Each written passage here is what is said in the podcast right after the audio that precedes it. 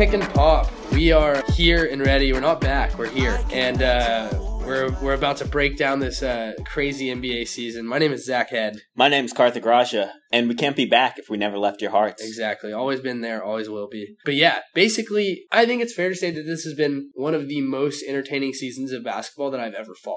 Definitely, this is hands down the craziest just statistical season of my life. Of the NBA period, it's one of the biggest. Yeah, I mean, especially had, in the modern era. Yeah. uh, as far as like pace and like things like that, like just the amount of people scoring. And then we it- broke the record for most players scoring over twenty five a game this season, in the midst of like all these other records being broken. yeah, in an era, in the eras since they stopped smoking cigarettes in halftime, this is definitely the craziest season ever. I mean, craziest statistical season. Is, do you think this just continues? Is this like a blip and it's gonna like return to the mean, or is it? Are are we looking at the new normal? I don't think this level is the new norm. It's hard to say a a guy averaging a 30 point triple double might not win MVP because a guy who's a third seed who's dropping like 30 and 12 every night. So, like- so you don't think this is the new norm? I don't think it's gonna fall like crazy far from this, but I don't think Russ and Harden's stat lines. Russ, I don't think he'll average a triple double next year, but I also didn't think he'd average a triple double next year, uh, this year. See, I kind of think this might be just the way things are in basketball now. I look at Giannis,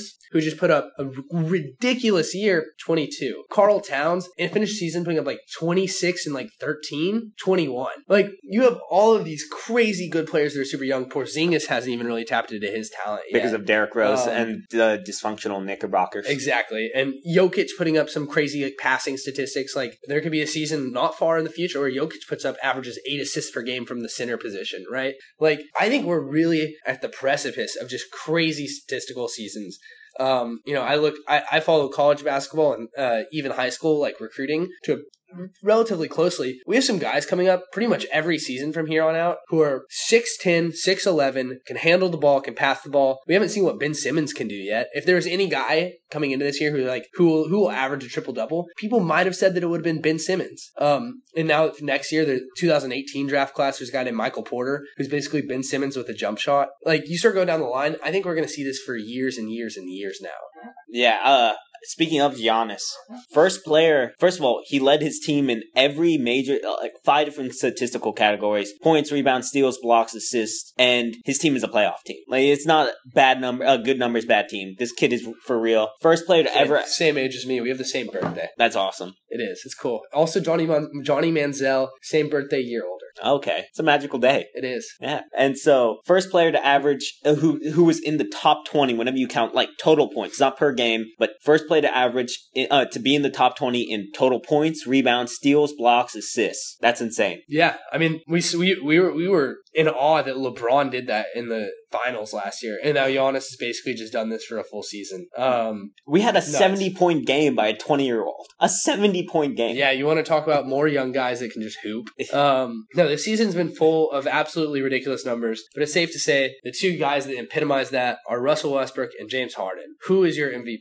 Okay, so the week that Russ closed out the Memphis game, the Mavs game, the 50 point triple double in Orlando, and then the Nuggets the next week with the game winner and another 50 point triple. Was that 50 points? No, no, it wasn't 50 points. Forty, probably. 40 point triple double and the buzzer beating game winner. Oh, against the Nuggets. Yeah. Yeah, he got fifty with the buzzer beater. With the buzzer beater, he hit fifty. Oh my god, dude, this is incredible. And so after that, I was thinking like, you know, recency bias kicked in hardcore, and I was like, yeah, Russ is my MVP. Russ is my MVP. Then, you know, I had a little time to think, and only a couple of days ago, I flipped. I think James Harden should be the MVP of this league. Why? First of all, if we look at the criteria that have mattered for MVPs, wins matter. Is your team a contender? That matters. Am I? Uh, are we really going to give the MVP? And obviously, I'd be okay with Russ winning the MVP and stuff like that. Blah blah blah blah blah.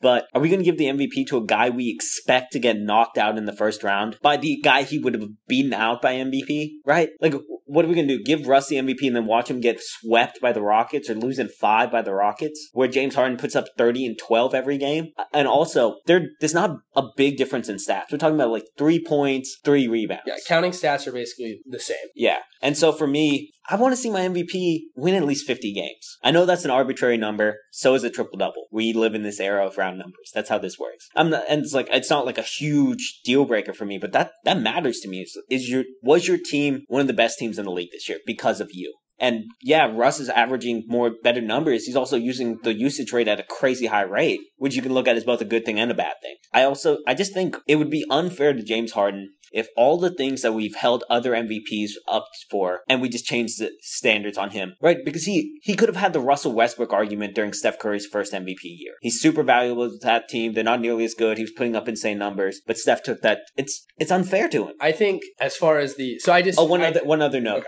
I think one of the things that's hurting James Harden a ton is Russ is more fun to watch. I think James Harden is very robotic. They run the same sets. They shoot threes. He, you know, he throws his neck back like he got shot whenever he drives to the rim. And Russ has got the better narrative, which I think does matter to a certain point is your narrative. But I don't think it matters enough for this win difference and for the small number difference hold against him. So I'm going to disagree with you on two things before I launch into my argument because my MVP pick is Russ. Um, funny enough, two weeks ago my MVP pick was Harden and yours was Russell Westbrook, and we've swapped. Each of us has swapped, which shows how close it is. And really, like Harden wins it, he deserves it, right? Just as like I think Kawhi and LeBron, if they were to win it, I wouldn't be that upset. I would be upset. Um, I would be upset if LeBron James won MVP. I would be LeBron James is always the best player in the NBA, and so I don't think he had the best season. he's just inherently the most valuable player to have played in the league since Michael Jordan. Oh and yeah, because yeah. of that, like I'm okay with LeBron. All any like you will always look back and see a LeBron MVP and be like, he probably deserved it. Not Um, this year. I don't think this year. I would be upset but because I- of the defense of the Cavs and how they collapsed. But I digress. The two things I want to disagree with. I actually I've watched a lot of Harden this year. I enjoy watching him. I didn't in the past. I think last year's a lot was wasn't very fun to watch. But that team plays really fast. He's pretty crafty, and he does a lot. He definitely still gets fouled a lot, but there's a lot less of the head getting like looking like he getting shot. He gets shot, head like cocking back. Um, he has a lot of like really nifty step backs. He has a lot of like just little nifty like dribble moves. It's fun. Not as fun as Russell Westbrook, not as much energy as Russell Westbrook, but I still enjoy it. Um, the second thing I take issue with is the fact that saying it's unfair to Harden for the Steph MVP season, the t- year when Harden had a really big year. Russ's numbers this year knock Ru- Harden's uh, numbers out of the water. yeah, but that like, was two years that ago. was like an example. But it's like Right, that right, narrative, right, that that's what I'm saying. standard of winning. That's what I'm saying. Yeah. But I'm just saying that I, I get that. But I think if you're saying you're looking at that standard, Steph's team also won a lot more games than Harden's than Harden's current Rockets do. So the difference between teams was much bigger than than I think we're saying that the, the current um, Thunder Rockets are, and the numbers are just crazy. And right, yeah, Harden is putting up equally crazy numbers as, as Russ. But this is where I'm going to come down and make a couple points. Narrative is huge, and I and I think it actually is large enough to overcome the the gap in wins. And Wait, wait, one second. Never forget, Derrick Rose won an MVP off narrative, and he's going to be the first MVP to never make the Hall of Fame. Yeah, true. But I mean, Russell Westbrook's going to make the Hall of Fame. Yeah, yeah, So- that's fair.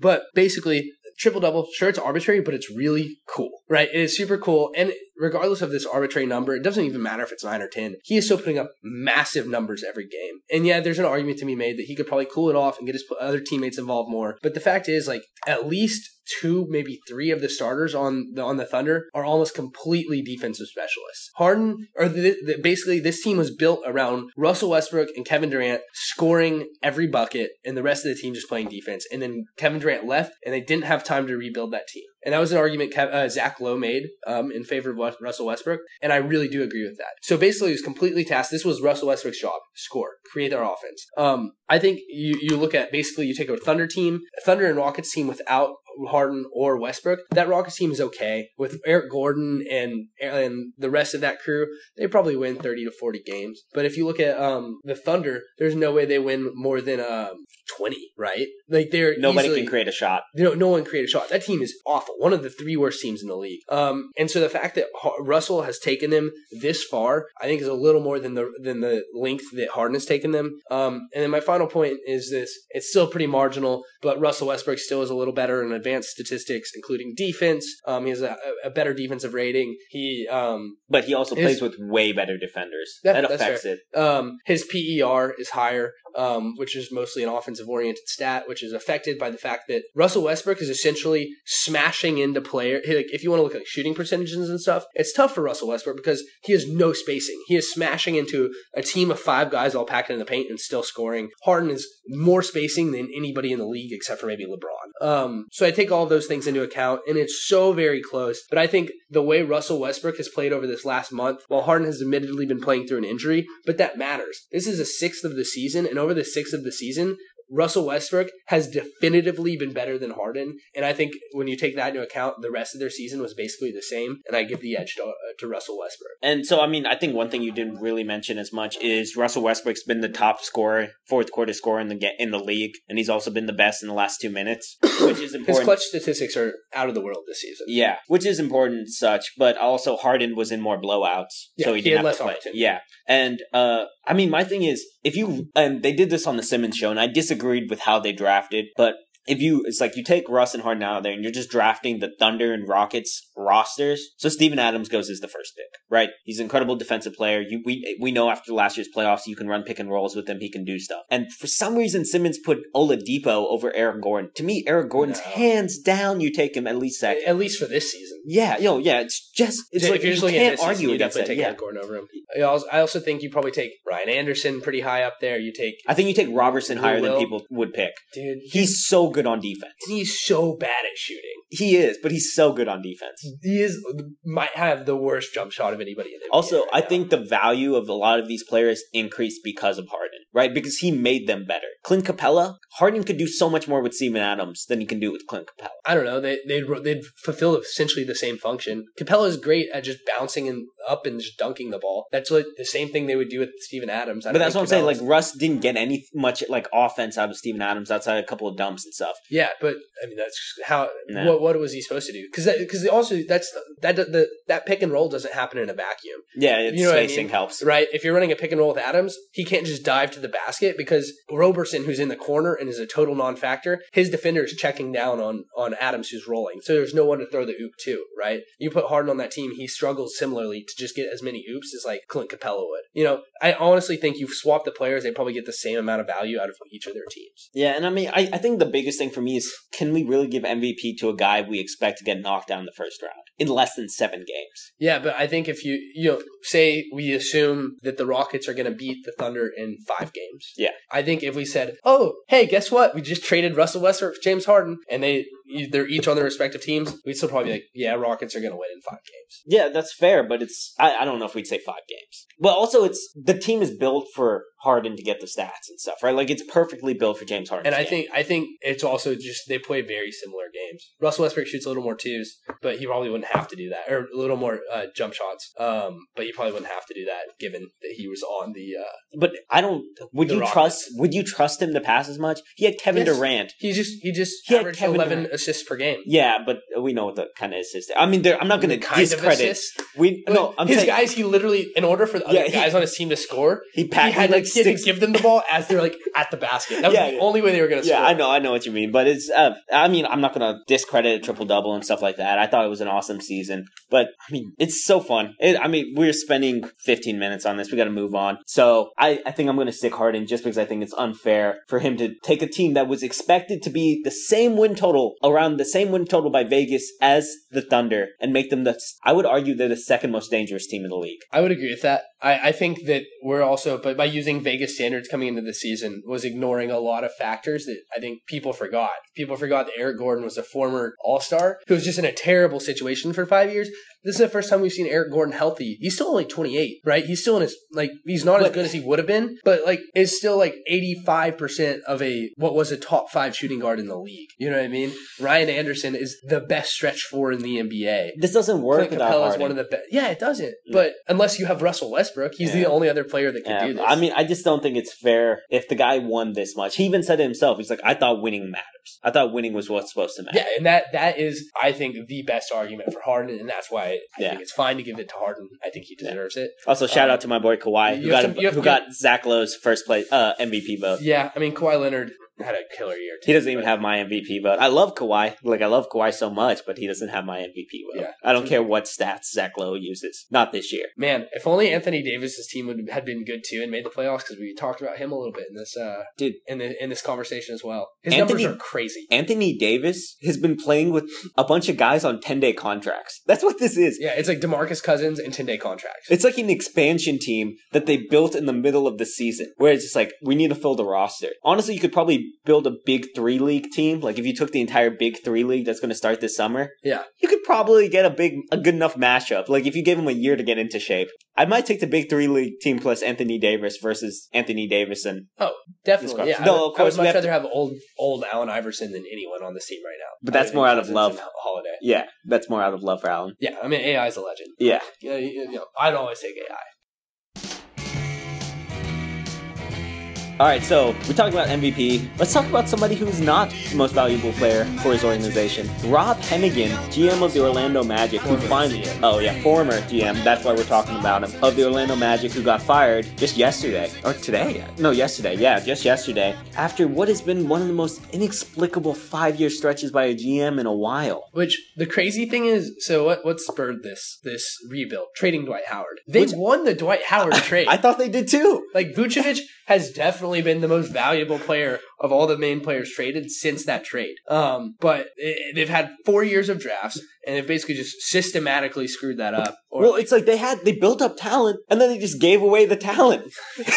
yeah, not not signing Tobias Harris when you knew the cap was going up the next season was one of the more inexplicable moves that I think they've made. I thought from so usually you know being a GM is harder than it seems. Like I remember because I did a thought experiment as the GM of the Grizzlies once with a friend, and that turned out horribly wrong at one point. But the Tobias Harris trade was inexplicable at the time. You flipped a very good young player who was on an expiring contract who you could have re-signed. You flip him to Detroit for Brandon Jennings and Ersan Ilyasova, neither of which who stayed on the team. Both of them were expiring, and they left the next season. So you gave away Tobias Harris for nothing. Right, who's like a pretty good player now. Yeah, Tobias Harris like an eighteen and eight guy or eighteen and seven guy.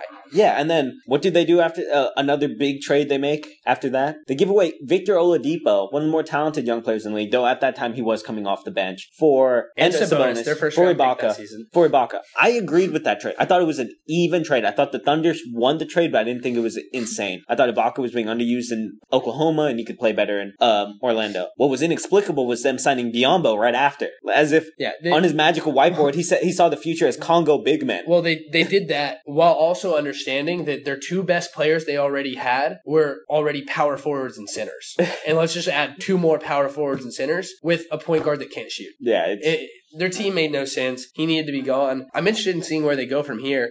Also, their coaching, Frank Vogel. How do you just bury Mario Hezonja on the bench for I- a full year? I actually like Frank Vogel as a I liked Frank Vogel too, but like, Yeah, you spend a you top need five shooting. pick, you, and you need shooting. This guy is like probably just has no confidence right now because he's not been playing. He must be terrible in practices, right? That has to be it. I He has know. to be I terrible really in believed in. Hezonja. I love Hezonja. I, I did- I just- a star. I like I his thought he was- personality. I thought he was gonna be J.R. Smith, yeah, Um, the white JR. which like that's someone they need. yeah.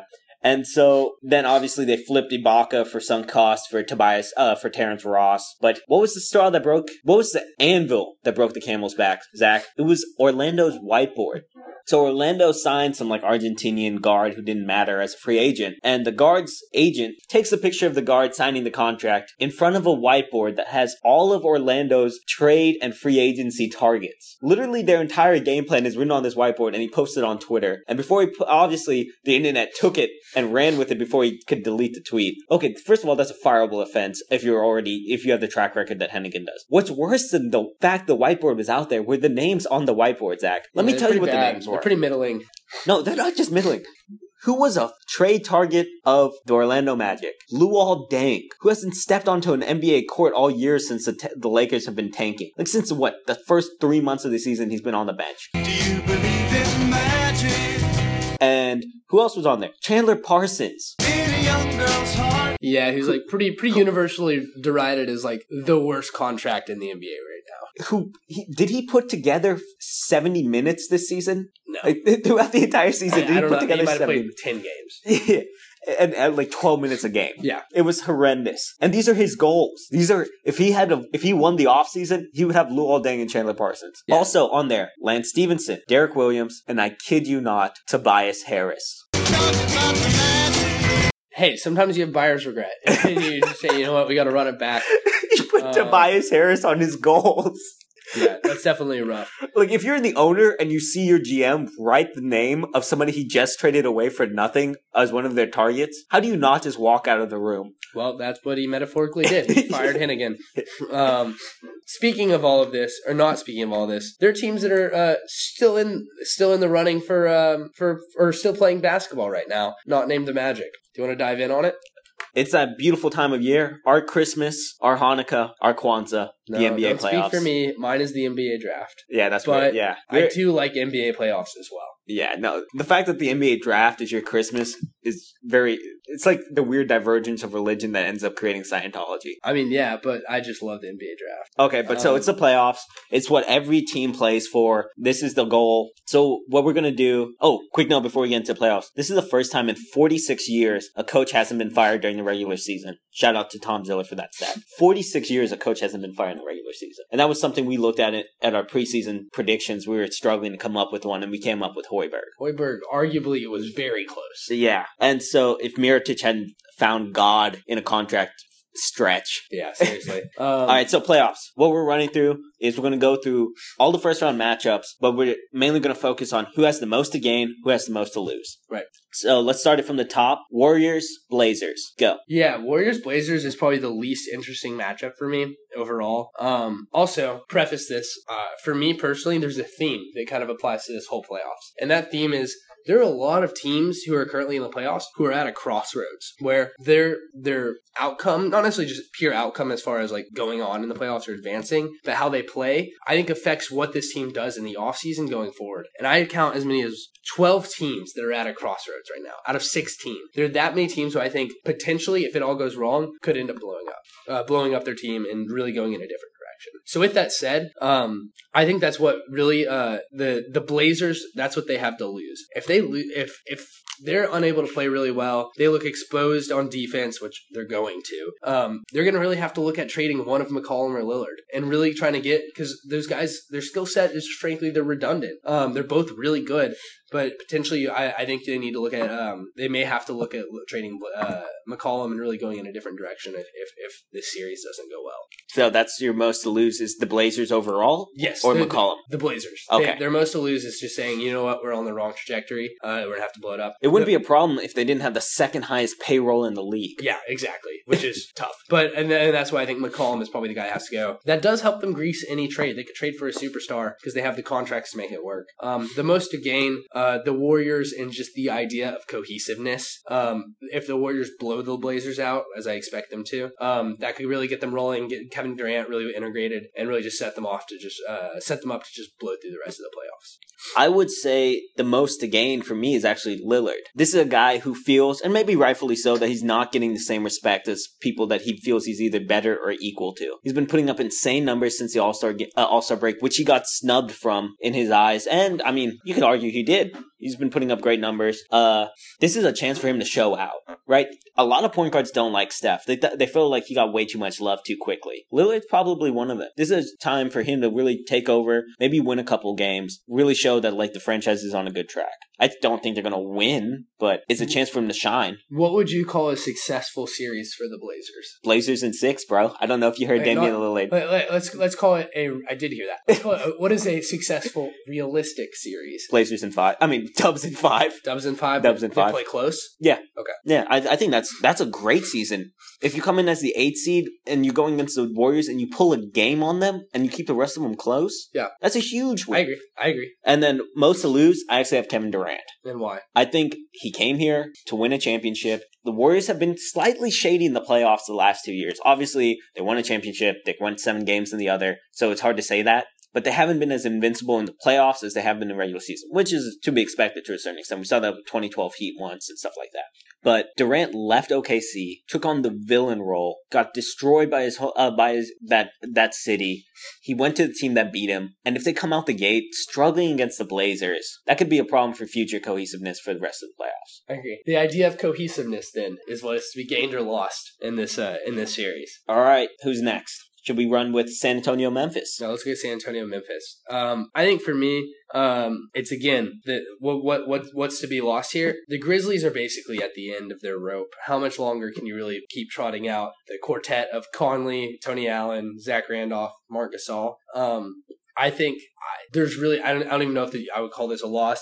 I just see this series as um, the, the Grizzlies' swan song before they just blow it up and really try and rebuild this offseason. If I were them, you know, maybe you could try to do a quick rebuild around Mike Conley and like get a couple other pieces around him and go for like chemistry team. But I I don't know. This team it- there there's a loss of direct a lack of direction to them. Um, as far as gaining, there's two players in this series who I think stand to gain a lot. Who what, what two players do you think those are? Kawhi. No, role players. Oh, role players. Patty Mills. No, okay, you you aren't gonna get it then. Okay. Dewayne Dedmon and JaMychal Green. Oh, dude. Hey, shout out to he was my NBA All Hipster team. You remember at the very beginning of the year? Yeah, that was the first time anybody had ever talked about JaMychal Green for the most part. We talked about him way too much. Yeah, way too Um, much, and we're doing been- it again. He's been solid. Yeah. he, he's pretty good. They're both pretty good defensive players. I love Dewayne JaMychal by the way. Green can uh, can shoot the ball a little bit, so he's he's a valuable. Like, he's can shoot the ball and he's athletic. So He's getting money. need- he's definitely he's uh, paying. if you need a fill it in power forward in today's NBA, JaMychal Green's a great one. And same with Dewayne Dedmon. Uh, he's a center who rolls to the basket, protects the rim, dunks, and he just fulfills the roles. Both could have a big series. Both could like us- basically Dedmon could usurp Pau Gasol permanently as like the center of the Spurs' future. well, I mean, I think he is already right And now. he very well He's the be. starting center. But both of these guys stand to get paid, and that's what they have to gain in this series. That's a great point, and that's probably better than my guys. I said most to gain Mike Conley. I thought this was a chance for, uh, like you said, a swan song, but I saw it in the other way. It was like, this is my last, you know, hurrah. Let me enjoy it. And let me show out. This is my best career year. So I saw the the glass is half full on my side There for Mike go. Conley.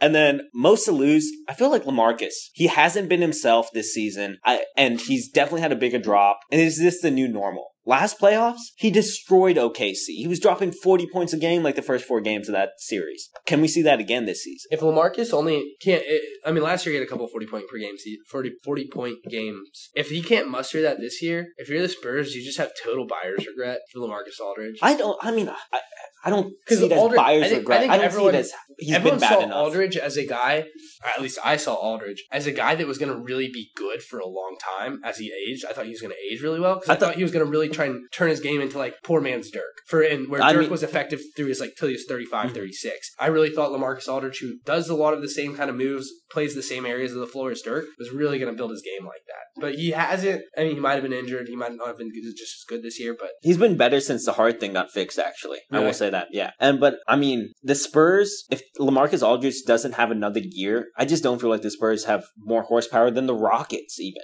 no, I, I, it feels like they've maxed out where they are, unless Aldridge Lamarcus can- does yeah, something. Unless he can like tap into like that next level. I agree. Yeah. All right. So what's next? The big series, the the star makers: Houston versus Oklahoma City, Harden versus Russ, the Beard versus the Terminator. Who, who has the most to gain in this series? Oh, easy, Russ. Russ. We're going into this expecting maybe a four or five game series with Houston to win. If he just goes off and they if they take the six, like when low expectations are there. You have a lot more to win, especially whenever you you might possibly be the MVP. You might possibly have been snubbed from the MVP because of this stupid thing where we're now announcing MVP at the end of the season, after the finals. You know why this is stupid, Zach? It means we don't get the MVP vengeance games. Right. The Hakeem on David Robinson. I love the Admiral, by the way. The LeBron on Rose. The Jordan on Malone. There's something about that snub that just gets guys going. I agree. What I looked at this as a um as a, a largely positive thing too.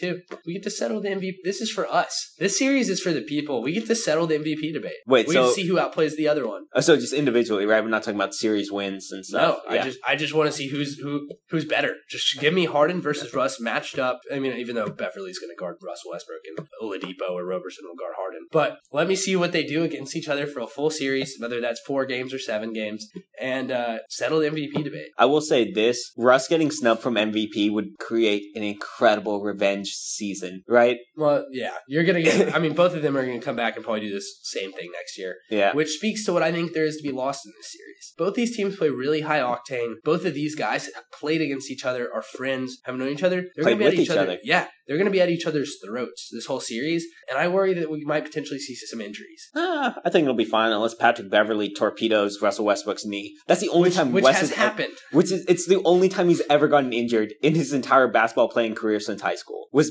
Patrick Beverley just going human torpedo to his knee. Yeah. So I'm a little worried about Yeah. that. Oh, and then most to lose, I put James Harden because obviously he's the favorite team. He's going against the guy who's competing for MVP. Makes a lot of sense. All right, so obviously that's the big star matchup. Let's talk about my favorite series in the first round besides Houston. Okay, even more than Houston OKC in certain senses because I imagine this to be a close series. Los Angeles Clippers versus Utah Jazz. I think that Most to win, most to lose. I think these teams, I think the Clippers have the most to win and the most to lose, um, just because they've been probably the most. Their, their team over the last like what four years since Chris Paul's been there has been all over the map. They've never made it past the second round. They've just been one of the most hated teams in the league, and everyone's been saying how how long is this going to keep going, right? So I look at the Clippers and I say if they can really put away the Jazz, that can kind of maybe prove some doubters wrong and really show that like Chris Paul, Blake, Triandre, that trio can like win you a series. I'm Those- so done with this they, trio. they have three All NBA players. I, I'm so done with three this All trio. NBA players. It's just not working. I don't know. I don't know what it is, but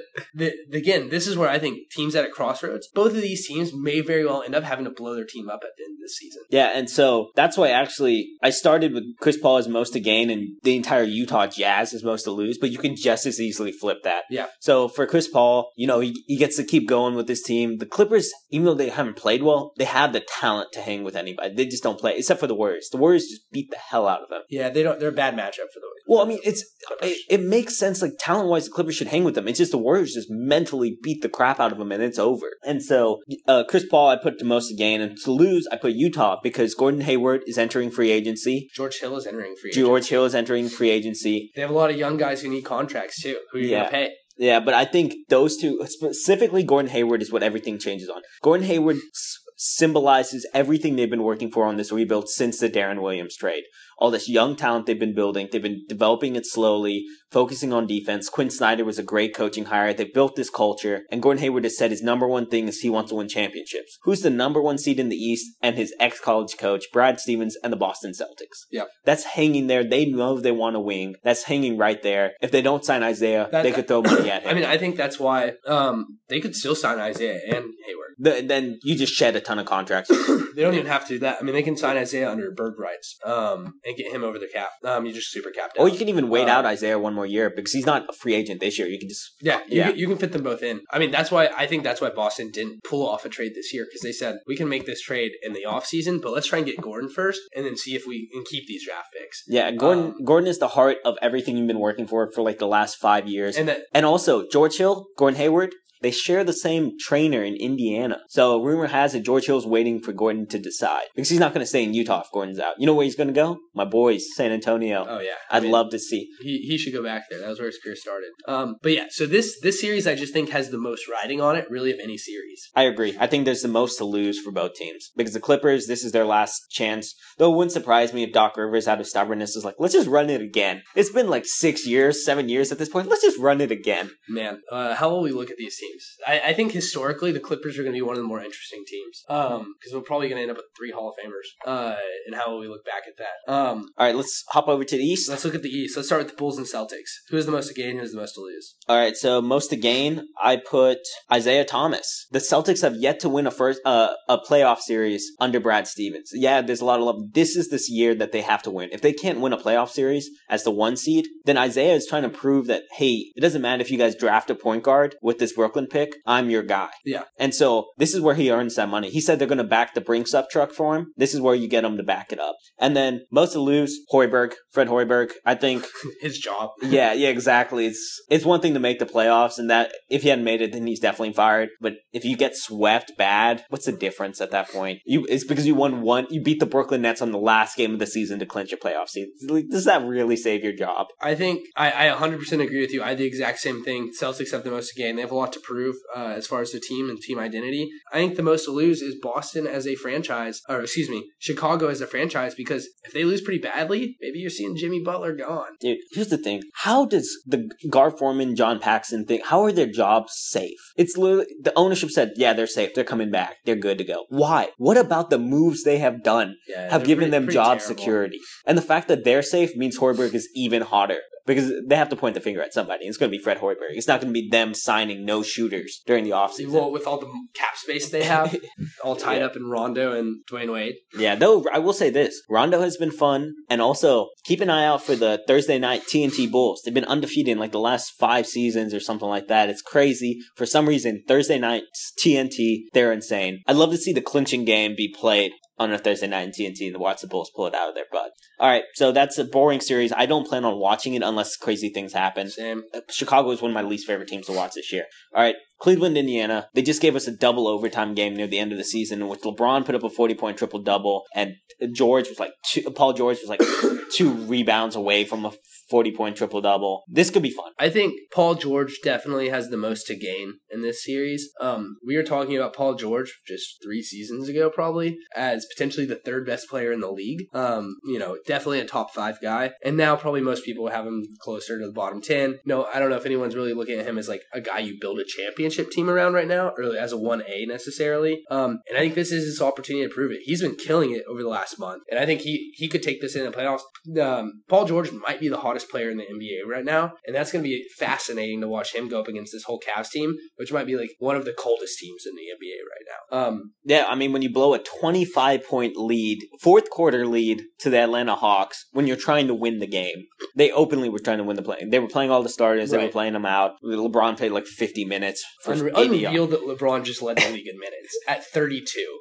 Why are they doing this? Just take a three seed. Yeah, It's- it's at not this worth point, it. it's like the same thing. um, that said, No, I will say not. Yeah, yeah, actually, yeah, that would work. Yeah, three seed. uh, the most to lose, I think, are Kyrie and Kevin Love together. Because if the Cavs look really bad and limp into the second round and potentially get beaten by Wizards or whoever they'd play, They would um, play Toronto. Toronto get potentially beaten by Toronto, which is a little dangerous. Um, you're looking at one of those guys has to take the hit, right? And so these two guys, reputation, like they're. I think if Cavs play bad and don't make the uh, championship this year, you're looking at a lot of think pieces this offseason just tearing Kyrie apart. A lot of people saying Kevin Love isn't a very good player, and both of these guys have a lot of their reputation at stake. Okay, so most to lose, I put LeBron. You're running out of time in your career. You're chasing Michael Jordan. It's an open chase. You've never gotten knocked down the first round. This is your chance. Like, if you get knocked down the first round here, that's devastating. Yeah, I mean, that's as bad especially as it gets. Especially if you led the league in minutes. There's only so many times he can keep doing this, these deep playoff runs and stuff like that. That would be devastating. So obviously, LeBron James, when you're trying to become the greatest player of all time, you have the most to lose every time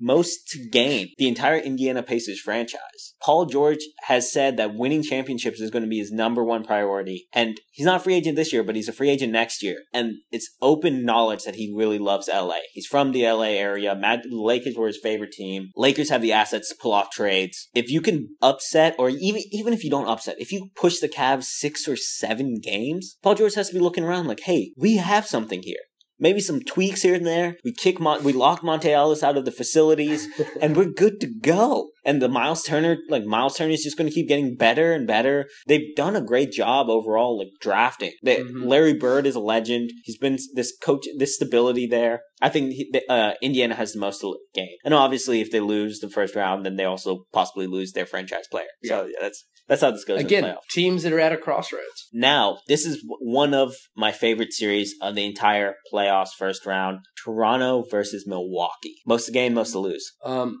I think most to gain is Giannis because he, on honestly, Giannis probably has the least to lose of any superstar in this whole playoffs. Bucks could get swept, Giannis could play poorly, and people be like, you know what? He's learning. He's 22. He has had one of the best seasons we've ever seen from a 22 year old. Don't worry about it. But he could come into this series and be put up. He could average a triple double, which I think is totally within the realm of possibility. And he could take, even could take the um, Sorry, many guys out? Giannis could come out and just absolutely just tear this game apart. It doesn't matter how far they go. They could go six games, five games, and he's still putting up those numbers. People are going to be talking about how good a Giannis is, and he could shoot up people's list of best players in the league. You know that, and that that turns into straight monetary values, jersey sales, um, marketing opportunities, things like that. And this could, you know, a lot of people probably haven't watched a Bucks game this year, and all of a sudden, like you're on the national stage and you're showing out like this, huge opportunity for Giannis. I agree. I have Giannis as my most to gain as well. He's young. It's just a chance to showcase his stuff. Actually, my dad calls Giannis AK just because it's easier to pronounce than Antetokounmpo or Giannis. What does that stand for? Antetokounmpo? Yeah, Antetokounmpo. Okay. He's just like I, he just calls him AK. That's I- interesting. That's funny. yeah, and so he's been impressed. I showed him a couple of games. I don't think obviously Milwaukee's been League Pass Team of the Year, but obvi- and League Pass is only something more hardcore NBA fans have. So definitely most of the game. Most to lose. I put Kyle Lowry. He's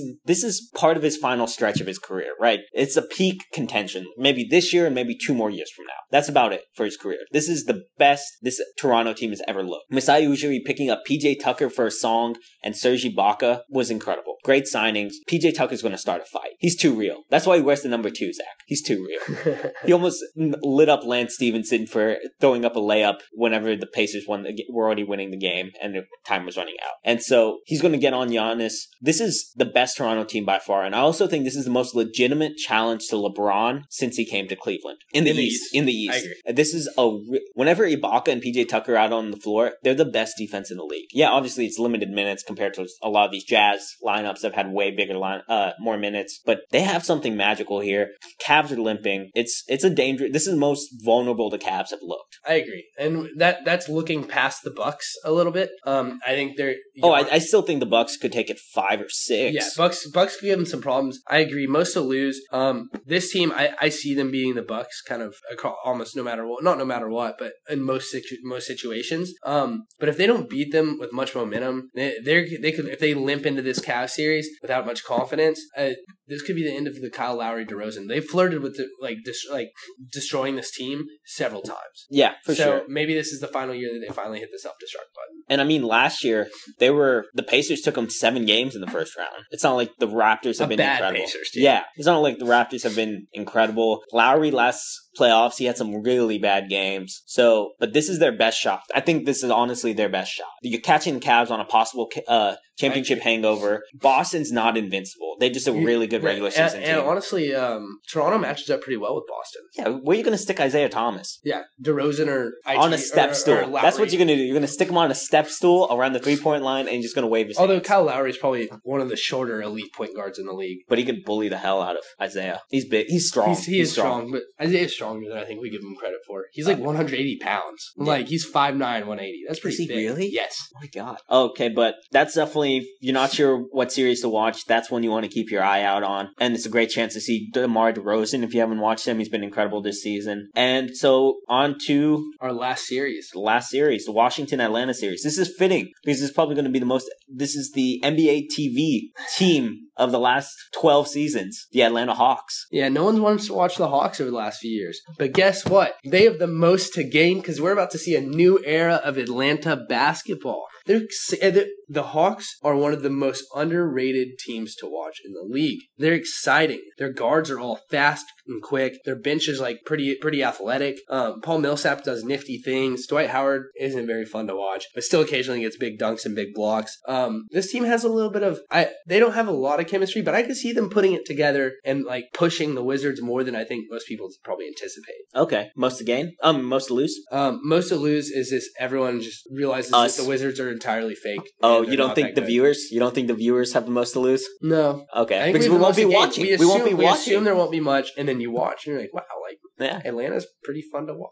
Okay. All right. So for me, They have the poor man's John Wall, Bradley Beal with Schroeder and Tim Hardaway, plus Paul Millsap. that's not even poor. That's like No, starvation in a gutter no, They're both like they're like 23. Yeah, but we're talking about this year. Yeah, but I'm just saying, watch the birth, watch them hatch, What's the birth watch them Atlanta? hatch, little, ha- little baby birds. Uh, I my most to gain was a guy who's about to get some serious cash. Otto Porter. He really had a big year this year. Stepped up in his development. Scott Brooks has been incredible for him and Kelly Oubre. If he turns it on this playoffs, the Washington Wizards are already dangerous. I could see them pushing the Boston Celtics in round two pretty hard. Oh, for sure. They're Yeah. also a bad matchup for the um for the Cavs. Yeah, they they played the Cavs Strong really well. I think, are going to be the weakness for the Cavs because they're they're just going to get so they're going to going get into the paint so often that the Cavs aren't going to be able to stop it. Okay, here's my thing. We've been like talking about how vulnerable the Cavs are, which they are, but I I'm not gonna not trust LeBron James. Yeah, you, don't bet against LeBron. You make the final six years in a row. You just don't You get bet my you get my James. benefit of the doubt. Especially the first year he came to Cleveland,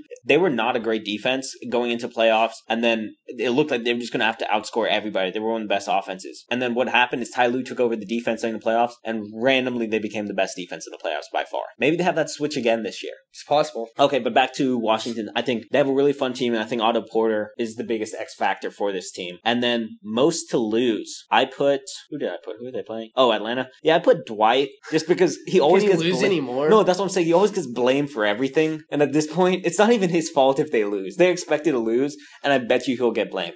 I, I will. I will also say the city of Atlanta might take the L on this one after the Super Bowl. They've caught enough L's. They can't take another. Yeah, but they're supposed to. You know what I mean? It's hard for Atlanta. I think that They have They- rap. I They'll think be fine. I think Atlanta can't lose in this series. That's what I'm at. There's nothing like That- Atlanta that- loses. They're they're young. They're young and they're they're cool. We have good young guys. Nah, it's I don't like watching Atlanta. The shooter Give can it a get shot. some buckets. Give it a shot. That if, No, if you're I'll- listening to this and you have you're like hmm I don't know. Give it a don't shot. don't do it. Just watch Toronto, Milwaukee, Cleveland, Indiana, uh, Houston, OKC, Los Angeles, Utah. Those are our series to watch. And Atlanta uh, Wizards. No, because you require NBA TV to watch those games. Rightfully so. ESPN on Saturday. All right. Well, this was hella fun. Playoffs are ready to go. I'm excited. Do you realize that if LeBron makes the finals, that's seven years in a row? Maybe. I hope so, but maybe, maybe. All right. Well, it's great to have you guys with us. My name's Karthik Raja. I'm Zach Head. If you like what you hear, thanks for picking us. Pop over to iTunes and hit subscribe. Good night. and God bless you. God knows it. Pure mind